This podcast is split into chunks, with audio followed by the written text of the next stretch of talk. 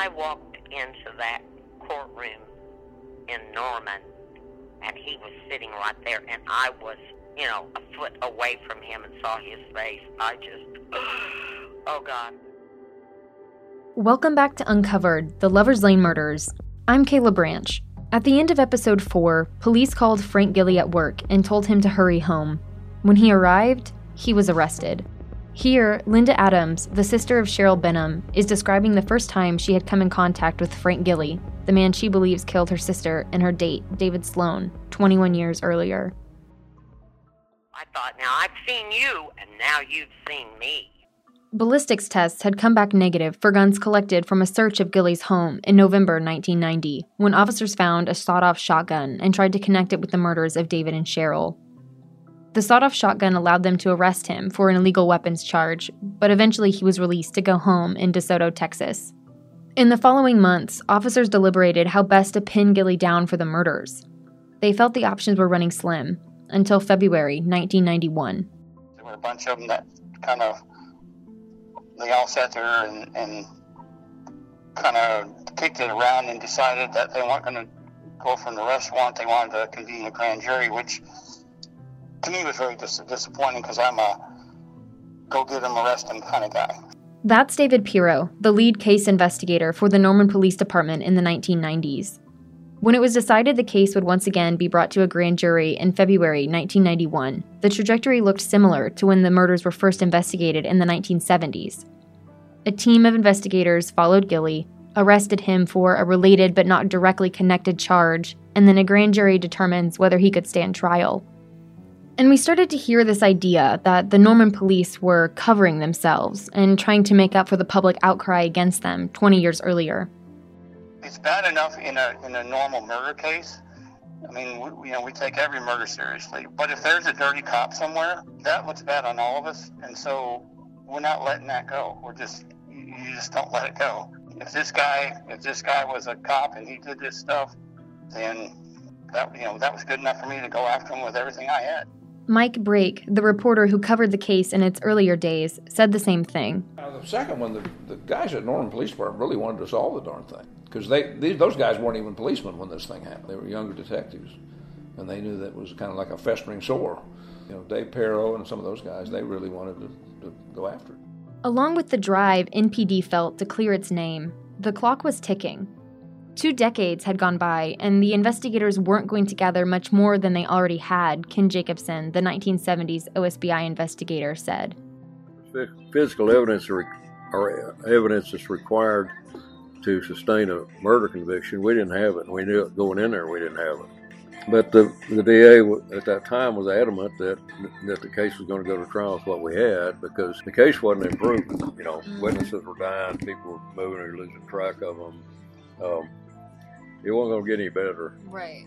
And, uh, Eventually, Norman prosecutors declared they would be seeking the death penalty for Gilly due to the period of torture and terror David and Cheryl endured while being locked alive in the trunk.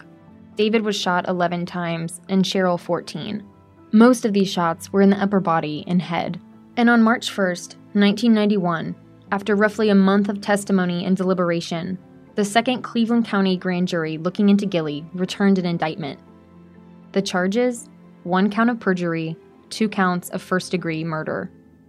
Four days later, Piro and other officers arrested Gilly at the auto parts store where he worked and booked him once again into the Dallas County Jail. A months long extradition fight began, ending in May 1991, with Gilly being brought to the Cleveland County Jail. In July, a hearing was held to determine whether the case had enough evidence to go to trial. It would be the public's first look at new details and theories regarding the case.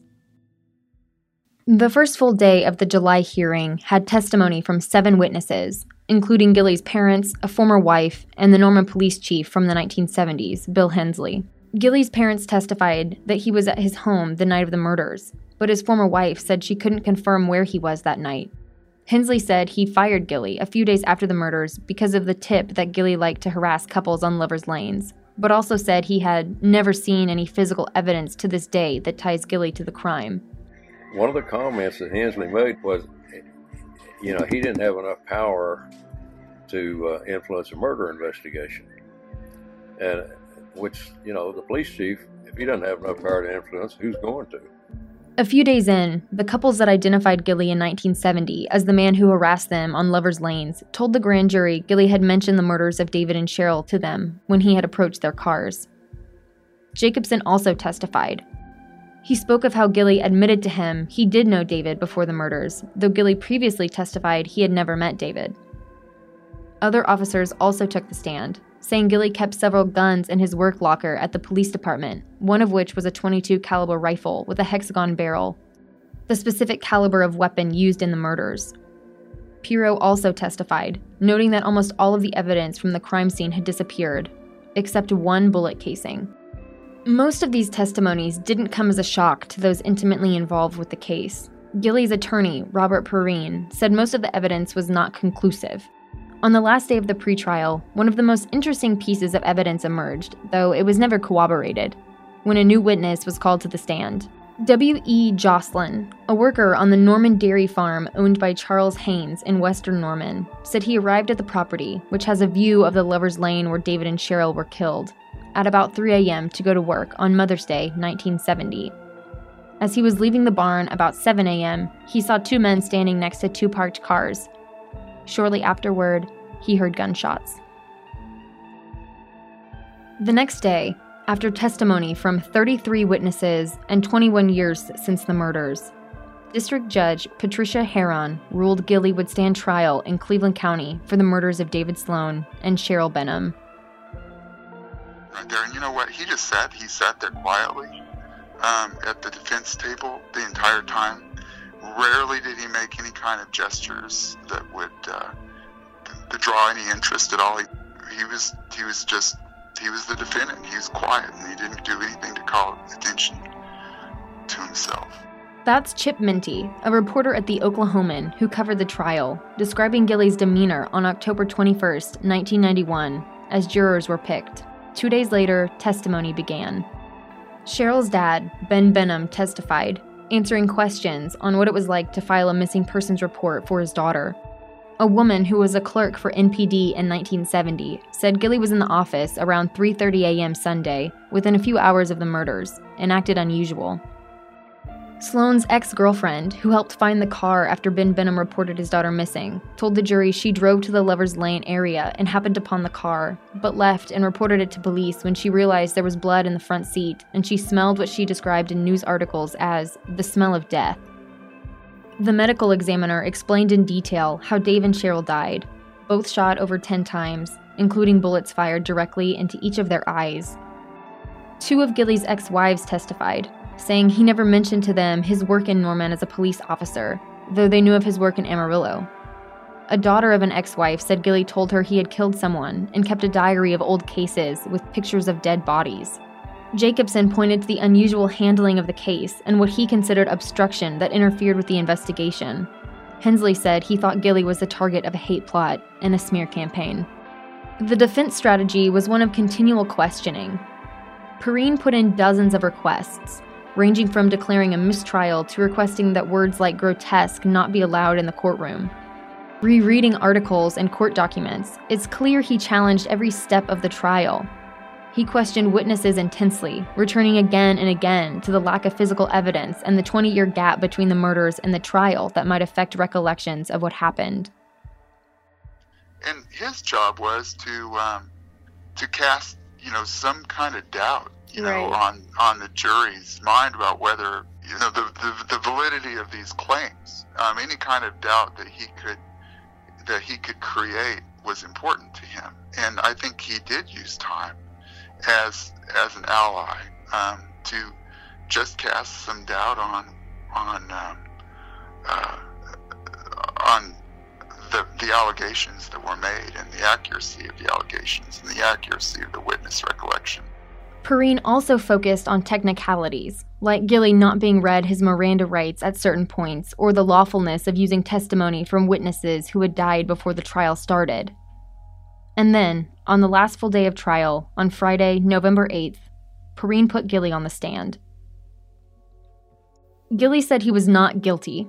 He spoke of other things he usually did on weekends, like playing card games with friends. He maintained that his wife at the time of the murders was with him before he started his night shift, though she denied it. Gilly said he had never met Sloan. He brought up the likelihood that Butch Green, his former partner who died a year after the murders, was the real potential suspect. Soon after he testified, the jury began deliberations. Brake and Jacobson had personal theories they shared with me on exactly what happened the night of the murders. They believe the incident started before Gilly's NPD shift started around midnight Saturday. David Sloan was from Amarillo. And when they tried Gilly on his aggravated assault out there, in, in fact, the sheriff told me, he said when they tried him, they tried it like a murder case because it's a horrible thing for the, you know, law enforcement officer to be accused of aggravated assault. They said Gilly's pictures in the papers, on TV, you know, Amarillo's not that big a town. And uh, what we think happened is Sloan and Benham were up uh, on the Lover's Lane, and and Gilly uh, approached them, and probably came up to David Sloan, his side of the car anyway, and uh, said, "I'm sheriff of Cleveland County." uh, probably made David get out, talk to him, and, uh, and we think David recognized him from that trial in Amarillo. Here's here's what's interesting about the autopsy reports that tell told me at the time how it I think it transpired. Uh, now keep in mind that they had been at a fraternity party uh, at the Sigma Alpha Epsilon house, and fraternity parties being always what they were, I suspect David probably had a few beers. They, they tell us David was a hothead, and, and uh, you know, he David said, "You're not the sheriff. I know who you are. You're Frank Gilly." So what I think happened is they stopped there to make some whooping, and I think maybe Sherry was already undressed, mm-hmm. maybe when Gilly approached. Now he's not working at this time. He, he probably has a 22 pistol, mm-hmm. and I think he started his lover's lane harassment, and I think David recognized him and said something like, "You son of a bitch, you're you're not a real cop. I remember you from Amarillo. You got in trouble out there." David had a pool cue by cut off pool cue by his driver's door under the seat, and his friends tell us that that's the first thing he'd drag out if there was going to be any trouble. Yeah. And uh, that pool cue was over on the passenger side in the front seat on the floor, and it was completely wiped clean. Didn't have anybody's fingerprints on it. So I think Sloan grabbed that pool cue handle and said, I'll kick your ass. Mm-hmm. And Gilly shot him with a handgun. When you read David's autopsy report, you find massive right hemothorax, a lot of mm-hmm. blood and congestion in the right lung Okay. from a wound through the lung. Now, you don't die right away from a wound through the lung, usually, mm-hmm. unless there's a major artery hit. What happens is you have blood seepage into the lung. Came out of that pool cue, and Frank had to shoot him a couple times. I don't think Frank, I don't think he intended to shoot anybody. he just wanted, you know, do his mm-hmm. thing. And but Frank and David were both described to as as hotheads, and you know, you put two mm-hmm. hotheads together. I think Frank, his only choice was to shoot him and mm-hmm. uh, and to protect himself. And then Sherry, you know, probably just did uh, whatever he wanted her to do. Sherry had abrasions on her right jaw and cheek. And I think while he was stuffing the trunk, he had to slug her a couple times. I don't think she was shot at that point. I think he was, but was not dying, not dead, maybe not even dying. And they're locking the trunk now. What are they going to do? And they're hoping maybe he's just gone away. And maybe somebody will rescue him or find him. And then he comes back. I think at this point he's just got a little 22 pistol. He might have fired most of the ammunition from it already. And he doesn't have the, the firepower to kill them both. And gets the rifle, which is going to be a high capacity rifle. Those 20 rifles, you know, though, I don't even know if you know much about guns, but a 20 rifle might carry, might have a magazine of 20 rounds or more. So it's got a lot of firepower. And I think he probably was out there at like in his in the private car around 11, 11:30 for the first encounter, and then goes on duty like at midnight, and comes back in the police car and finishes. And you notice there was a couple of bullet holes in the fenders of the car.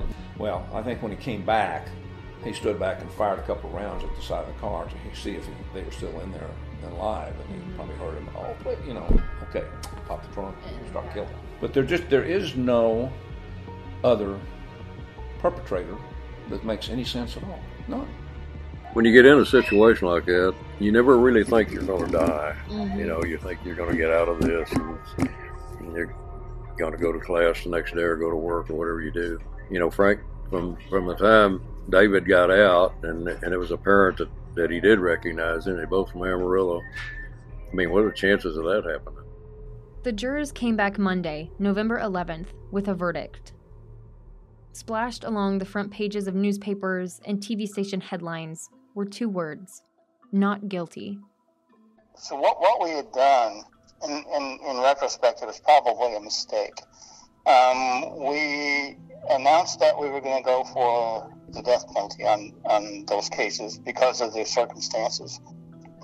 And we think that was sort of a mistake because of what the jurors said in some of their questionnaires. I remember it, they thought he was guilty, but after 20 years, you know, he's sitting there. Dave and Cheryl have been dead for 20 years. You know, we got pictures of them, but that's it. You know, so um, after 20 years, they couldn't see putting the guy to death. You know, so I think that helped cloud their their decision was the fact that they, even though they they, they thought he was guilty, a good percentage of them thought he was guilty, and mm-hmm. probably enough to convict. They just couldn't get, couldn't get past the death penalty portion of it. I think there were people in that jury who said, "I believe he did it, but I cannot send him to the electric chair or the gurney," you know, uh, on the basis of almost. When, when Norman PD first contacted me back then and said they were going to try to revitalize the case, and, and, and they started running through all the material again and everything. I remember sitting down there in the homicide office in Norman, in the detective bureau, with this file between the mm-hmm. sitting on the desk between us, saying, "I, it's great what you guys are doing, but I don't think you can nail him." The verdict was inevitable. You think? In my opinion, because there was not a hard piece of evidence to put him on the trigger. You know, there was every bit of circumstantial case you could ever want, to the point of, of you know, you have to ask who else in the world could have done it? But there was nothing, one thing that the jury could go into that jury room and say, piece of evidence A says Frank Gilly killed those kids on that night. It just wasn't there. I can't quarrel with the jury, even though I hated to see it turn out the way. There was plenty of evidence in the case right after the murders happened that today would have most likely garnered a conviction through DNA testing, said Jordan Solorzano, the public information officer at the Oklahoma State Bureau of Investigation. DNA testing began right around the time this case was reopened for trial, but when it was discovered that almost all of the evidence had disappeared, it didn't matter. Solorzano said protocols for handling evidence have become much more strict in the last 50 years, every step being documented in a complex computer program. Definitely more rules in place. Everything is pretty well documented. Mm-hmm. It's seized, it's packaged up, it's every single step we take in our evidence, you know, transfer or testing or anything is logged in a computer system. So I mean, you mm-hmm. can get on a computer, our you know, our little system, and see uh, where something is. Mm-hmm. So for something to go missing. And then, of course, you would have you know the person transferring the evidence or the criminalist that has the evidence. So if something goes missing, it would be pretty easy to go in there and pinpoint. Okay, no, you had this last. Where is mm-hmm. it? The Norman Police Department also changed its evidence protocols, said Sarah Jensen, the public information officer for NPD. Evidence management is like a totally different ballgame in the sense of how um, we now use a locker system. Um, not anyone can just walk into property custody. Yeah. Everything is labeled and stored and organized. It's such a different um, ball game. So a lot of those concerns about obstruction, and evidence, um, we as an agency have put a lot of safeguards into place to ensure um, that those things are not happening and that there is a trail. And they take that very seriously because they testify to that in court as to who exactly has touched that piece of property, seen it, analyzed it, when it left to go to OSBI, when it returned, um, those type that those type of safeguards are in place. And so I think in this case, at least from what I've been able to read about it, there were a lot of questions about things disappearing or not being there, or maybe being altered, um, and those things would be extremely difficult to occur today just based on the procedures that are in place. And NPD responded to public criticism of its officers over the years, said Major Kevin Foster. Not only does the department interact with the Norman community on a more regular basis, but the hiring protocols for officers have completely changed. One, we have basic requirements of age, uh, certain convictions you can't have to get hired at a police department. Plus, the chief adds some automatic disqualifiers to that on drug usage, domestic uh, issues that you may have that will automatically disqualify you from our process. Uh, I think when you ask around of other places or just other people that are in this profession, when they talk about getting hired at Norman, you'll learn that our process is a lot harder and a lot more scrutinizing than a lot of places. We still do psychological testing, we still do polygraph examinations, we still do a complete background on these people, talking to everybody, looking at everything that every issue they've had, including internal affairs investigations at the current agencies they're with, talking to officers that they work with at those agencies also, and friends, neighbors, and things to see if anything else comes up. So if you come across something at a department where something may have been tried to be swept under the rug because the department didn't want to look bad, the current chief or sheriff didn't want to look bad, for whatever reason you may think that happens, we talk to more than just that agency to try to uncover those things and those issues, such as in this case in the issue he had in Amarillo. Mm-hmm. And you mentioned that that was kind of a change that that had, you know, you've got this po- um, policy that's a lot stronger than some other places. You know, why why that change? It, it's just due to the public pressures on things and us relooking at things and listening to the public going, oh yeah, yeah, that does make sense. That, that would be a lot better. Yeah, we should do that. Mm-hmm. It's not that we know everything. And the other side of that is us hearing it, but it's that the public is coming to us and telling us. Because in the past, a lot of people didn't, it didn't affect them, they didn't care. Or if it was affecting them, they was too afraid to come to the police because they was like, I'll just be in more trouble if I try to go mm-hmm. tell them they're doing something wrong. It's just a willingness to listen and to take action on those things. The lost evidence and the hiring of Gilly in the first place played a major roles in the Benham Sloan case, but so did the alleged obstruction by the various law enforcement agencies. Back then, very a lot more of that stuff would have went on of who's who and what do I need to do to keep my job or to get that promotion. So there's checks and balances to make sure the stuff isn't happening. Mm-hmm. Um, particularly a lot more nowadays than there probably was back in the 1970s. Many of the individuals named in our investigation died within 10 or 15 years of the case going to trial. Hensley never did get his promotion to be the director of the OSBI. He moved to Edmond as an administrator for the Edmond Police Department and died in May of 1999. Piro retired in 2004 and moved to Florida where he spends time scuba diving. He told me that he still keeps an eye out for talk of the murders, mentioning in particular a message board where he saw people talking about the case. You could, you could see some of the, I guess, the, the resentment Mm-hmm. from people who are now adults, still going back through their college days and, and being really critical on uh, on the you know on the police and and then they said something about you know well you couldn't even convict him again or something like that. And one some guy said that to me and I, I kind of went off on him a little bit, but Brake lives in Oklahoma City, working part time as a public information officer for the OKC County Commissioner's Office. Wish we could have put the subbits in the electric chair. Linda lives in Oklahoma City and has multiple children of her own.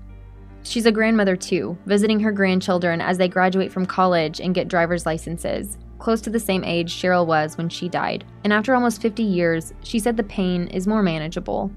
See, I I know justice was not served, mm-hmm. and it was one of the hardest things I have ever done in my life because every day I would drive from Oklahoma City clear to Norman to the courthouse, to, and you know, Kayla, what I heard in that was just even even proved to me more and more that he did do this. Cheryl's mom died in 1995 and her dad in 2001. It's always a huge letdown, but um, yeah, for, I mean, because her, you know, her parents were there. Um, I got to know her parents very well. Mm-hmm. Um, it was really hard for them in, when we told them we were reopening the case again because it, it had been so long and they had sort of accepted the fact as much as they could. You know, they were sort of at peace at least a little bit. Mm-hmm. And then here we come and we're we're visiting it again, and it's it's making the news again, and, and so at the end it was another bitter disappointment for him. But Frank Gilly lived in Texas, working odd jobs until he died in March of 2002, according to the Amarillo Globe News. We were told he had been living in a nursing home. I thought, whoopee, okay, good, fine. you know, I hope he died a very low. They he they said he had no family, no visitor. I hope he did not. hope he died alone at a very painful death. That's what I wish. Oh, hey, 10 years ago, 15, um, it was so hard for me. I fall. I would, yeah, I don't now. No, I'm, I, I can talk about it now. I can. Mm-hmm. And, and why do you think that is? What do you think was the change there? Oh, I don't know how to explain that. Uh, I think before, when it was brought up, I still hurt so bad, and my emotions, I couldn't talk about because of my emotions. I mean, I just couldn't. Now, and now, I can talk about it without breaking down and crying. Now I'm almost like, not not mad. I don't want to use that word, but I'm like, damn, I wish they had DNA back then. After Ken Jacobson left the OSBI, he eventually started working as a security guard for a company in Dallas. He still lives in the area, but Jacobson never did let go of the case. It's amazing to me the interest that has continued in this case. Mm-hmm. Um, I, you know, the calls got further apart, but but uh, somebody would would always call and you know say, "What do you think about this thing? Did you look at this?" and all that. No, this one kind of this one kind of absorbs you. Yeah. And uh, you know, the further you get into it, the further you want to get into it, and uh, you know, I, I, had an awful time letting go of it. Uh, way past the 1990 trial, mm-hmm. and uh, every time I just about get get it out of my head, or most mostly out of my head, you know, somebody'd call and say, "We got a guy that you know thinks he's got the gun," and you know, all this stuff. In fact, for 20 years, he, the initial investigator and pursuer of justice, kept a single shell casing in an envelope, one he picked up while walking the fields after finding the bodies of Cheryl and Dave. Because of his mistrust in the intentions of other officers as the case unfolded through the years, Jacobson held on to it until he presented it in 1990 as the lone remaining piece of evidence.